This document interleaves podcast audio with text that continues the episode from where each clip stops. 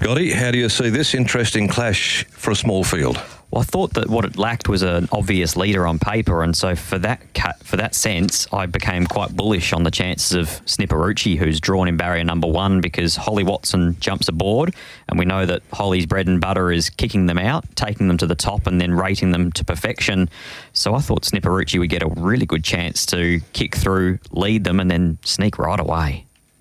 No doubts about 1300 strongly. No, and, and not not when she's out in front and getting things her own way. I, think the 1400 attempt where she went around a dollar forty. Now she flopped that day, but if you watch the replay, she was in behind them. It was a muddlingly run race, and she looked to be over racing, and she looked uncomfortable. She never got into a rhythm. I think today, if she finds the front, she finds a rhythm, and she's awfully hard to beat.